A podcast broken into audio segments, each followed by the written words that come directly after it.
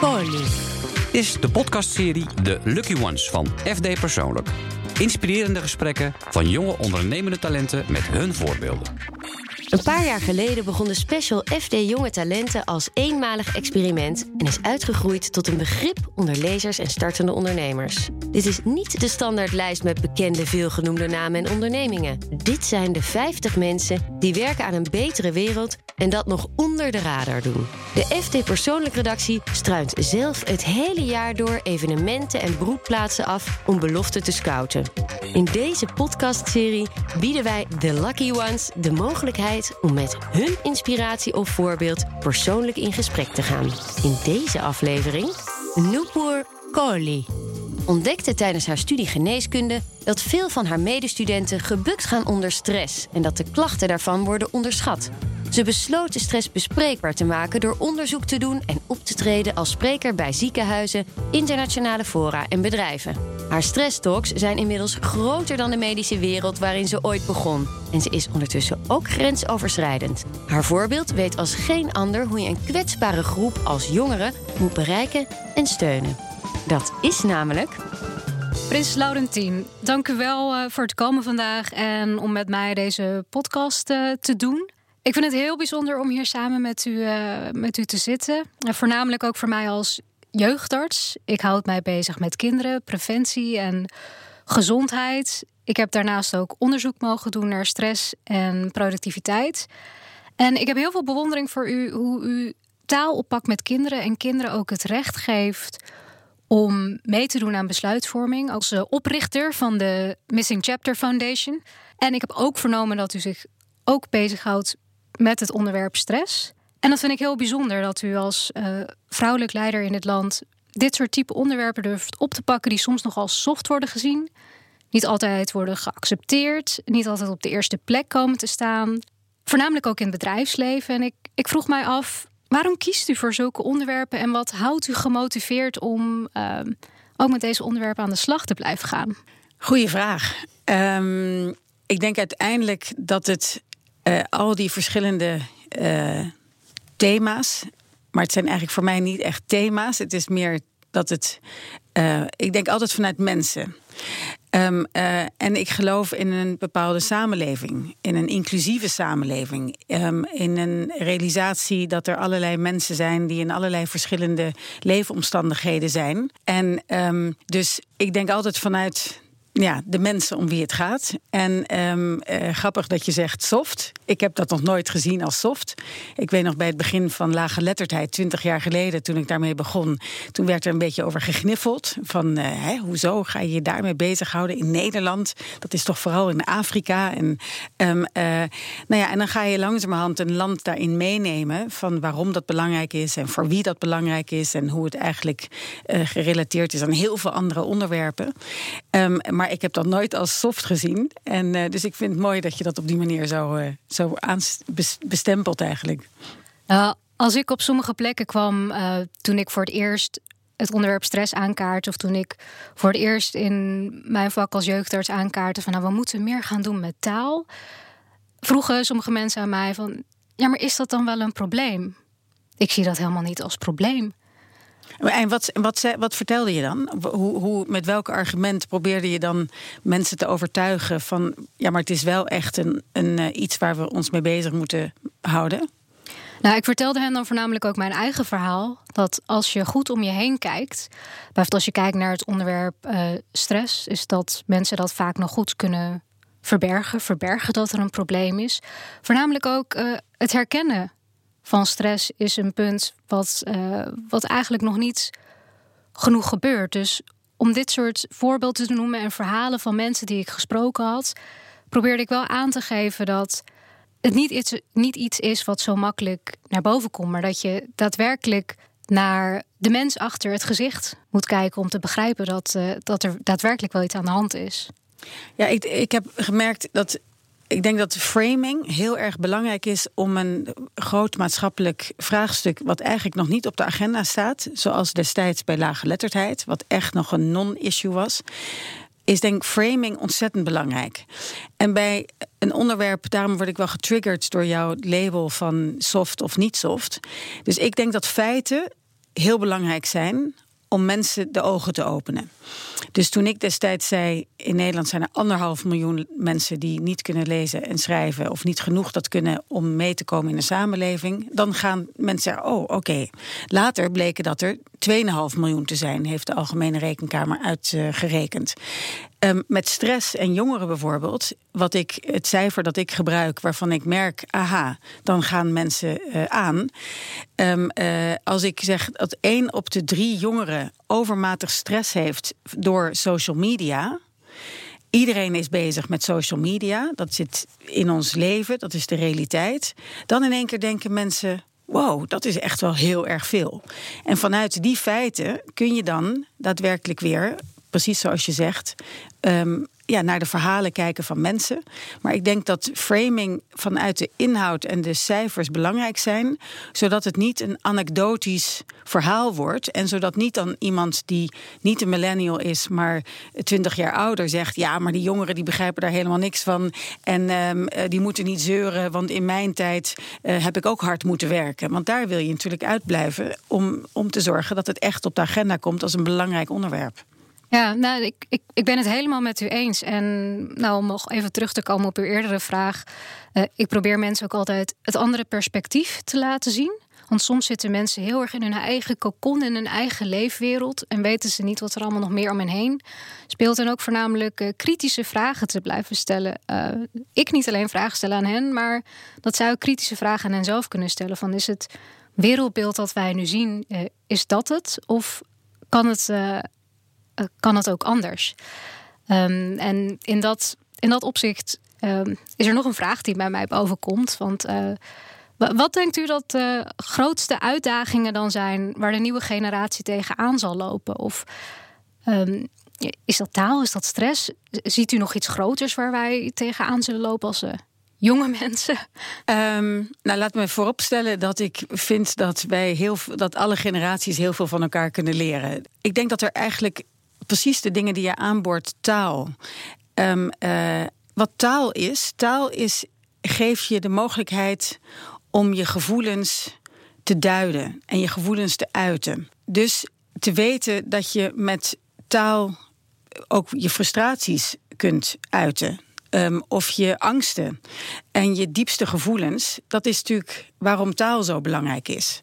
Waarom het ook zo belangrijk is om jong, op jonge leeftijd de woordenschat te krijgen. Daar zit voor mij die verbinding tussen al die verschillende onderwerpen. Dat je de, de, de, het vermogen hebt om je te uiten. Want als je je kunt uiten. Dan, dan voel je je, dan krijg je zelfvertrouwen. Dan kun je je verbinden met de, de, de ander. Dus om op jonge leeftijd je woordenschat goed te krijgen. Al tot je vierde moet heel veel gebeuren. Om dan vervolgens. Um, uh, nou ja, je kunnen ontwikkelen als een, uh, als een individu dat zich staande kan houden, dat, zoals ik al zei, verbinden met de ander, um, is ongelooflijk belangrijk. En een boek dat mij ontzettend de ogen heeft geopend. Waar eigenlijk het digitale en de stress en het, um, het gevoel dat mensen hebben. Um, constant maar uh, te moeten kijken: ben ik perfect vergeleken bij de ander? Dat is een boek en dat heet uh, Reclaiming Conversations. Door een uh, Amerikaanse sociologe, Sherry Turkle. En het, de ondertitel is The Power of Talk in the Digital Age. En deze vrouw die heeft 30 jaar lang onderzoek gedaan naar technologie en het, de impact op onze levens. En die onderbouwt eigenlijk met heel gedegen wetenschappelijk onderzoek wat de andere manieren of de nieuwe manieren van communiceren met ons doet. Um, uh, ze vertelt bijvoorbeeld dat um, uh, als er in gezinnen niet meer één op één en, en van persoon tot persoon wordt gecommuniceerd, dan doet dat iets, dan, dan langzamerhand erodeert eigenlijk je empathisch vermogen. Want als je niet meer in de ogen, als ik stel je voor dat, ik, dat wij ruzie hebben, kan ik me niet voorstellen, maar stel we hebben ruzie. En um, ik los dat op door jou een kleine WhatsApp te sturen. Uh, sorry, uh, niet zo bedoeld. Uh, smiley, smiley. Dan heb ik het gevoel, ik heb het opgelost. Maar ik heb eigenlijk niet gevoeld wat jouw diepste gevoel is en jouw verdriet en, en wat ik bij jou heb gedaan. Ik heb je niet in de ogen kunnen kijken. Dan leer ik dus niet dat mijn gedrag een consequentie heeft um, uh, en een impact op jou. Nou, als je dat stelselmatig doorvoert en dat als gezinnen dan dus dat niet meer doen en niet meer praten met elkaar, ja, dan dan dat doet dat dus iets met ons uh, als mensen. En dan komen we in, zoals deze vrouw zegt, in een crisis van empathie. En voor mij is empathisch vermogen het vermogen je te verplaatsen in de ander, ook al heb jij niet het gevoel van de ander, is natuurlijk de kern van ons mens zijn, maar ook als samenleving omdat we een diverse samenleving zijn met heel veel verschillende mensen. Dus dit boek, waarin, en zij stipt dus ook aan dat taal dus ongelooflijk belangrijk is. En het vermogen hebben om je dus te kunnen uiten, uh, centraal daarvoor is. Dus bij mij komt dit boek, ik zou het echt een, uh, op je nachtkastje leggen en, en, en lezen, is echt uh, waar al deze verschillende thema's bij elkaar komen. Ja, en wat ik, wat ik interessant vind wat u zegt, is u heeft het over de digitale wereld. En ik kan mij een leven zonder, zonder die digitale wereld, zonder de technologie niet voorstellen. Het is zo verweven met wat ik, wat ik doe. Denkt u, denkt u daadwerkelijk dat technologie alleen maar een negatieve impact heeft? Hoe zou technologie of de digitale wereld dan juist wel kunnen bijdragen aan empathie en aan het vermogen om met elkaar te communiceren? Of denkt u Laat het maar weg, zet het maar uit. Nee, zeker niet. Nee, ik ben, um, uh, ik ben zeker ben ik een, een totaal pro-technologie en pro-digitale um, uh, wereld. En, um, alleen, we moeten weten dat je, het is op welke momenten gebruik je het en hoe en in welke situaties. Um, uh, als, we, als mensen niet meer in staat zijn om te weten en kinderen niet meer leren om op een, op een menselijke manier een interactie um, ruzies op te lossen, bijvoorbeeld. Ja, en denken, als ik het via, via de digitale manier doe, dan lost het zichzelf al op. Ja, dat, we zijn uiteindelijk zijn we mensen en niet machines. Dus voor mij gaat dit echt naar de, naar de kern van, van wie willen we zijn, hoe willen we met elkaar omgaan. En terugkomend op de jongeren, dat dus één op de drie jongeren overmatig stress ervaart vanwege die sociale media, dat moet ons toch echt wel ook aan het denken zetten. He, 70% van de ouders in Amerika hebben ze onderzoek gedaan, die is afgeleid tijdens het eten vanwege hun mobiele telefoon. De impact daarvan is gigantisch, want we weten ook dat door de internet interactie, en dat is echt, ja, geweldige onderzoeken zijn daarvoor naar gedaan. In de interactie, daar ontwikkelt een mens zich. Dat is niet alleen maar op in, in je eigen wereldje ook belangrijk. Maar dan leer je niet, en dat heeft ook met de hersenontwikkeling te maken, dan leer je niet, eh, dan, dan ontwikkelen je hersenen toch op een andere manier. Dus daar ben ik echt enorm door gefascineerd. Van welke samenleving willen we zijn? Hoe willen we met elkaar omgaan? Wat, wat willen we eigenlijk daarmee? En als we nou ja, het niet op een, op een manier doen dat we blijven verbinden, nou, dan, dan, dan kan dat dus niet, niet goed gaan ook. En dat boek is echt een, een aanrader om dat helder uh, uitgelegd te krijgen. Nou, het boek ga ik zeker, zeker opzoeken. En ik, uh, nou, ik, ik, ik herken heel erg wat u zegt. Ik, ik ben van een millennial generatie en ik zie ook heel erg om mij heen hoe voornamelijk ook young professionals. Um, continu maar met elkaar aan het vergelijken zijn, met elkaar soms op een ongezonde manier de, de competitie aangaan. En ik, ik vraag mij dan soms oprecht dan wel eens af van. Uh, mist mijn generatie vaardigheden? Welke, welke vaardigheden zou ik dan moeten hebben om een gelukkiger, gelukkiger mens te worden? Je hebt natuurlijk uh, communicatie en uh, ik weet niet, heeft, heeft u het idee dat er bepaalde vaardigheden zijn waar wij meer aandacht aan moeten besteden buiten de, buiten de verbinding om? Nou, er zijn twee dingen. Zeg maar, één is het empathisch vermogen. Um, en een ander heeft te maken met tijd en met snelheid. Um, uh, en een gevoel te hebben dat je een soort instant gratification. Ik denk dat dit echt de generatie ook is, dat zie ik ook aan mijn eigen kinderen. In een soort instant gratification. Je bent gewend om, uh, ik, ik, ik bedenk iets, ik doe iets en op social media en dan gebeurt het. Maar het echte leven, in de interactie en de onverwachte reacties en situatie van de ander. Daarom is het een, interactie met een ander mens is anders. Want die gaat misschien heel anders reageren. Dus met andere woorden, hoe heb je dan het vermogen om flexibel te zijn en in te spelen om hoe een ander reageert? Dus in een spel, en uh, ik ben heel erg ook voor spellen, want er zijn hele goede, mooie uh, digitale uh, spellen. Maar als je dat Um, dat is toch een andere interactie dan wanneer je met een ander mens te maken heeft. Want die heeft misschien een heel andere gedachtesprong. Ja, dan moet je daarop in kunnen spelen. Dus instant gratification, flexibel in kunnen spelen op de interactie met een ander vanuit hoe de ander iets bedenkt. En dus denk ik misschien wel, als ik dat zo eh, over nadenk, het vermogen om echt te luisteren naar wat de ander nou denkt. En dat ook even te laten bezinnen en niet meteen daarop te reageren. Uh, ja, dat zijn, vind ik, wel belangrijke dingen volgens mij in deze wereld. Ik weet niet of jij dat ook op die manier ervaart. Ja, dat denk ik, dat denk ik zeker wel. Ook voornamelijk als u vertelt over het luisteren en het daadwerkelijk goed kunnen luisteren naar iemand. Onze, onze aandachtspannen wordt steeds korter. Ja. Wordt steeds lastiger voor ons uh, om ons te concentreren. En uh, dat merk ik alleen al aan. Um, er is een hele mooie documentaire geweest van Justin Theroux, waar hij naar kinderen uh, heeft gekeken waar het label ADHD op wordt geplakt. En dat zijn ook voornamelijk kinderen die ook een heel erg korte aandachtspan hebben. En je moet je daar natuurlijk wel afvragen ook van is dit daadwerkelijk wel een label van ziekte of welke andere oorzaken zijn er? Voornamelijk ook als je kijkt naar apps en telefoons waarin alles heel snel gaat. Waar, waar kan je dan nog uh, rust vinden?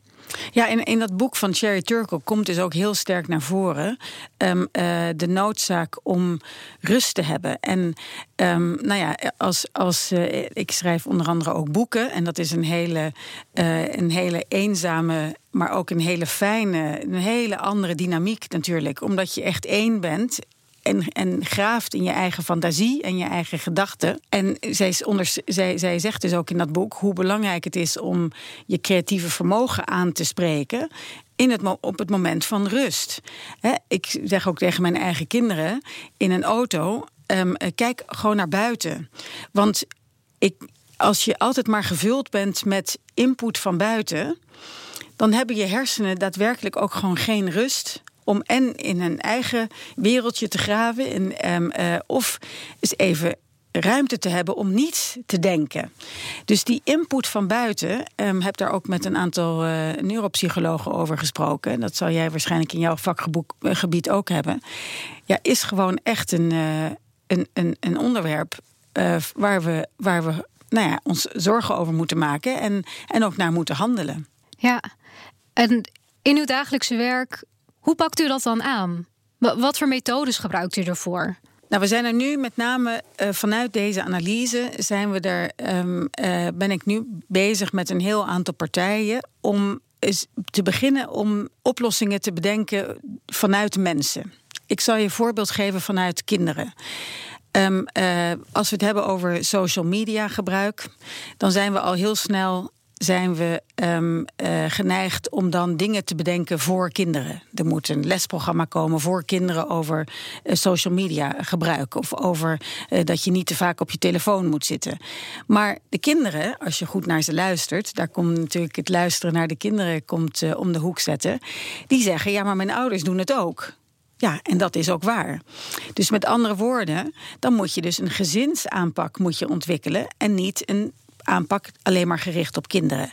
En waar ik dan mee bezig ben, is om samen met kinderen, ehm, maar ook met ouders, om eigenlijk te co-creëren.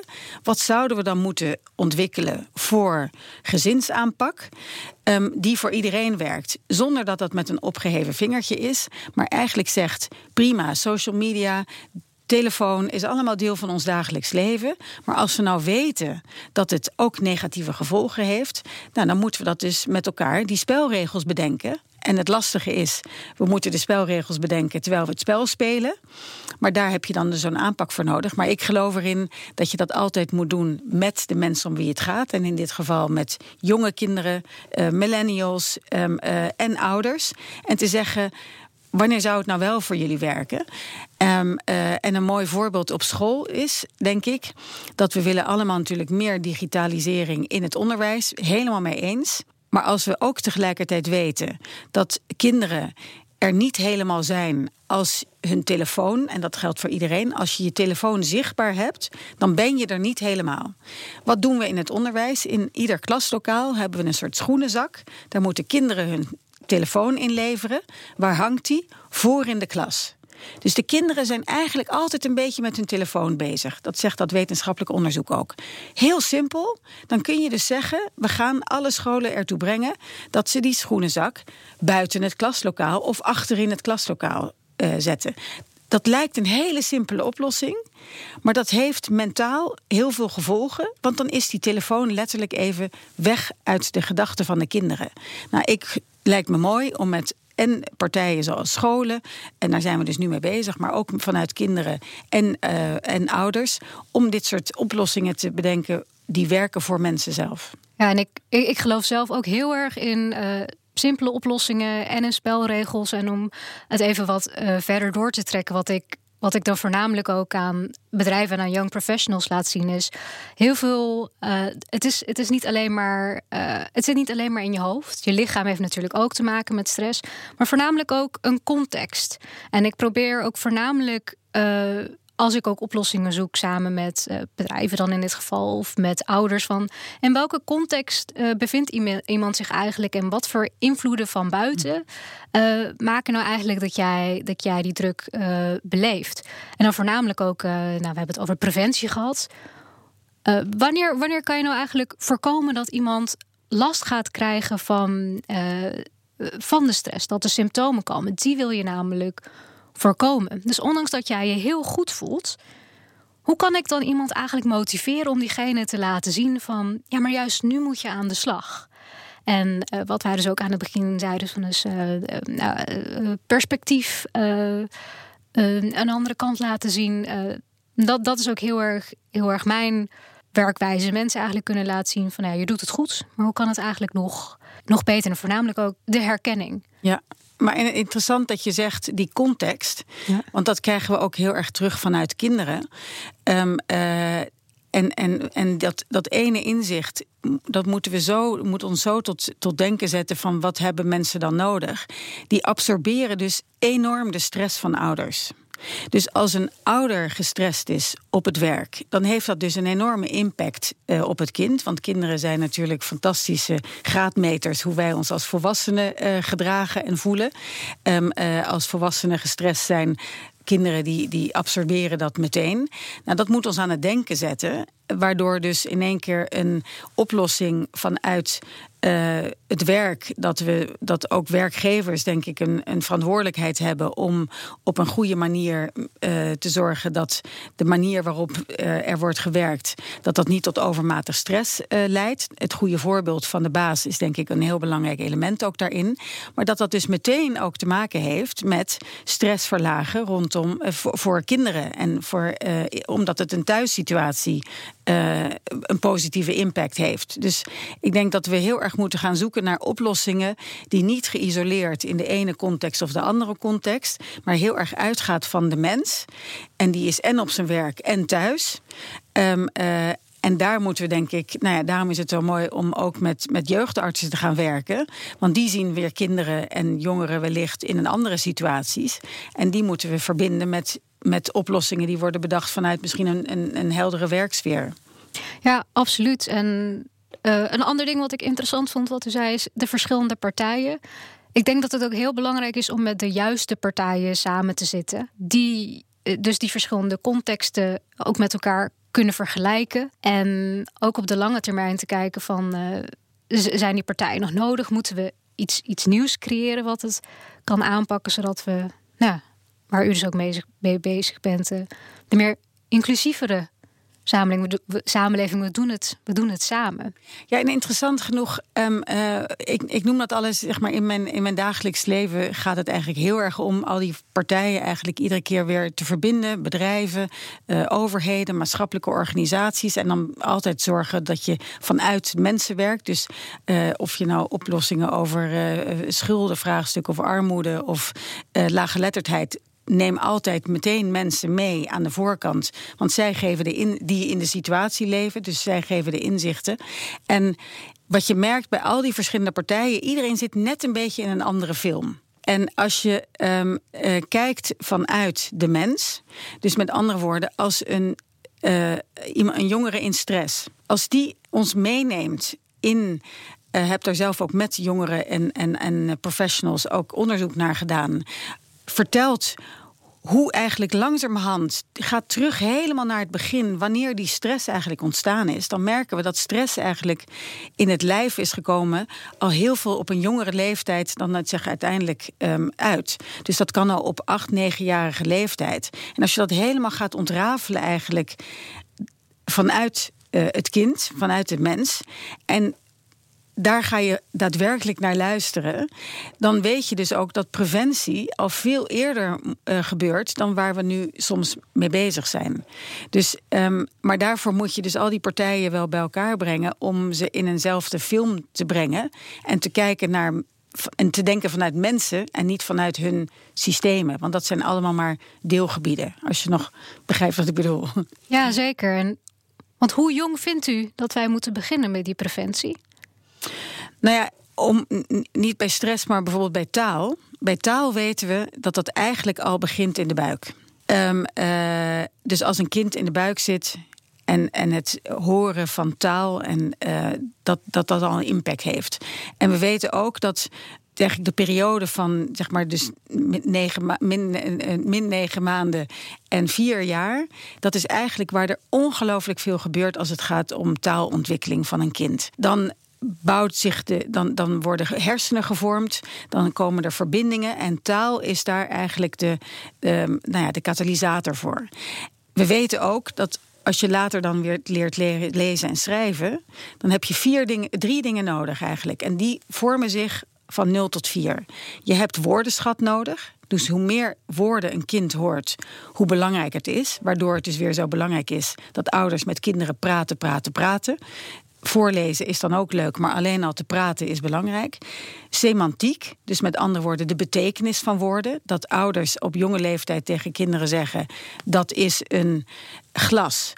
Dan slaan de hersenen de nood, het, het, concept glas op. Daar maken ze een soort foto van. En dan later, als ze dan leren lezen en schrijven, dan halen de hersenen eigenlijk die foto weer terug. En dan wordt het makkelijker om dat woord echt daadwerkelijk de letters te lezen. En het derde is zinsopbouw. Dus met andere woorden, dat ouders niet alleen maar woordjes zeggen, maar gewoon zinnen maken. Nou, dat is eigenlijk de basis van leren lezen en schrijven. En dat gebeurt van 0 tot 4. Dus waar ik nu mee bezig ben, is eigenlijk weer een hele grote missie. En te zeggen van ja, hoezo lukt het ons eigenlijk niet om 170.000 kinderen die ieder jaar worden geboren op het goede taalniveau te krijgen voordat ze de basisschool beginnen? Dat zou ons toch moeten lukken. En ben bezig met al die verschillende systemen die met uh, ouders te maken hebben. Dus consultatiebureaus en jouw vakgebied, jeugdartsen, uh, maar ook um, um, eigenlijk iedereen, alle systemen die ouders zien. Om te zeggen, luister eens even, al jullie contactmomenten, die kun je allemaal gebruiken om ouders bewuster van te maken welke verantwoordelijkheid zij hebben om het taal te stimuleren bij hun kinderen, maar dat ze dat dus zelf ook doen. Kinderopvang bijvoorbeeld zit hier ook bij die moeten dat weten en die moeten dat weer aan ouders vertellen. Maar eigenlijk vertellen we dat verhaal niet stelselmatig aan ouders. En taal is net als slapen, eten en drinken. Maar dat moeten we ouders wel vertellen. Dus dat, uh, daar zijn we nu weer bezig om, uh, om dat op poten te zetten. En dat is natuurlijk een enorme puzzel. Maar wel mooi om te zien dat al die systemen ervoor openstaan. Op, op een andere manier eigenlijk echt naar de preventie te kijken. En niet alleen maar naar het op het opsporen van taalstoornissen of taalachterstanden, maar echt te gaan inzetten op de ontwikkeling van taal onder jonge kinderen. En ik denk en ik hoop dat we uiteindelijk dan over tien jaar kunnen zeggen: Nou, nu hebben we echt kunnen laten zien dat ook de taal, uh, de taal beter gaat van kinderen op de basisschool. Dat is voor mij echt de preventie. En ik heb nog wel een vraag aan jou: van wat is jouw droom dat je zou hopen dat, um, dat jij vanuit jouw, jouw vakgebied, dat jij eigenlijk alle ouders zou willen meegeven? Nou, mijn, mijn persoonlijke missie is een betere toegang tot gezondheidszorg en gezondere mensen wereldwijd. Het is een heel, hele, hele grote missie. En als ik dan specifiek kijk naar mijn vakgebied, jeugdarts zijn, kinderen en ouders, dan zou ik ouders willen meegeven van luister ook goed naar jouw kind. Wat heeft jouw kind nodig? Waar heeft jouw kind behoefte aan? En als je taal stimuleert, dan leer elkaar ook beter begrijpen. En dat uh, zal een leven lang waardevol voor jou zijn. En het zal de waardering alleen maar groter maken bij, jou, bij jouw kind. En dat, uh, dat zou ik ouders heel graag willen meegeven. Dat uh, dat, dat iets is wat, wat een verrijking geeft aan je leven. En dan hoop ik dat wij, dat jij samen en mij kunt helpen, ook uh, in deze grotere missie. Want deze missie delen we heel erg. En jij hebt natuurlijk de expertise ook vanuit jouw vakgebied. Dus ik zou ook, uh, ik hoop ook dat we na dit mooie gesprek ook uh, met elkaar kunnen gaan samenwerken om te kijken hoe we samen die missie met al die verschillende partijen nog sneller tot stand kunnen brengen. Ik kijk er heel erg naar uit. Wat mooi dat dit gesprek dan tot zoiets kan leiden. Absoluut, vind ik ook. Dank. Dank u wel. Heel fijn. Wil je meer inspirerende gesprekken beluisteren van een Lucky One met hun grote voorbeeld? Check je favoriete podcast-app of ga naar fd.nl/slash talenten 2019 voor een overzicht van alle jonge ondernemende beloften.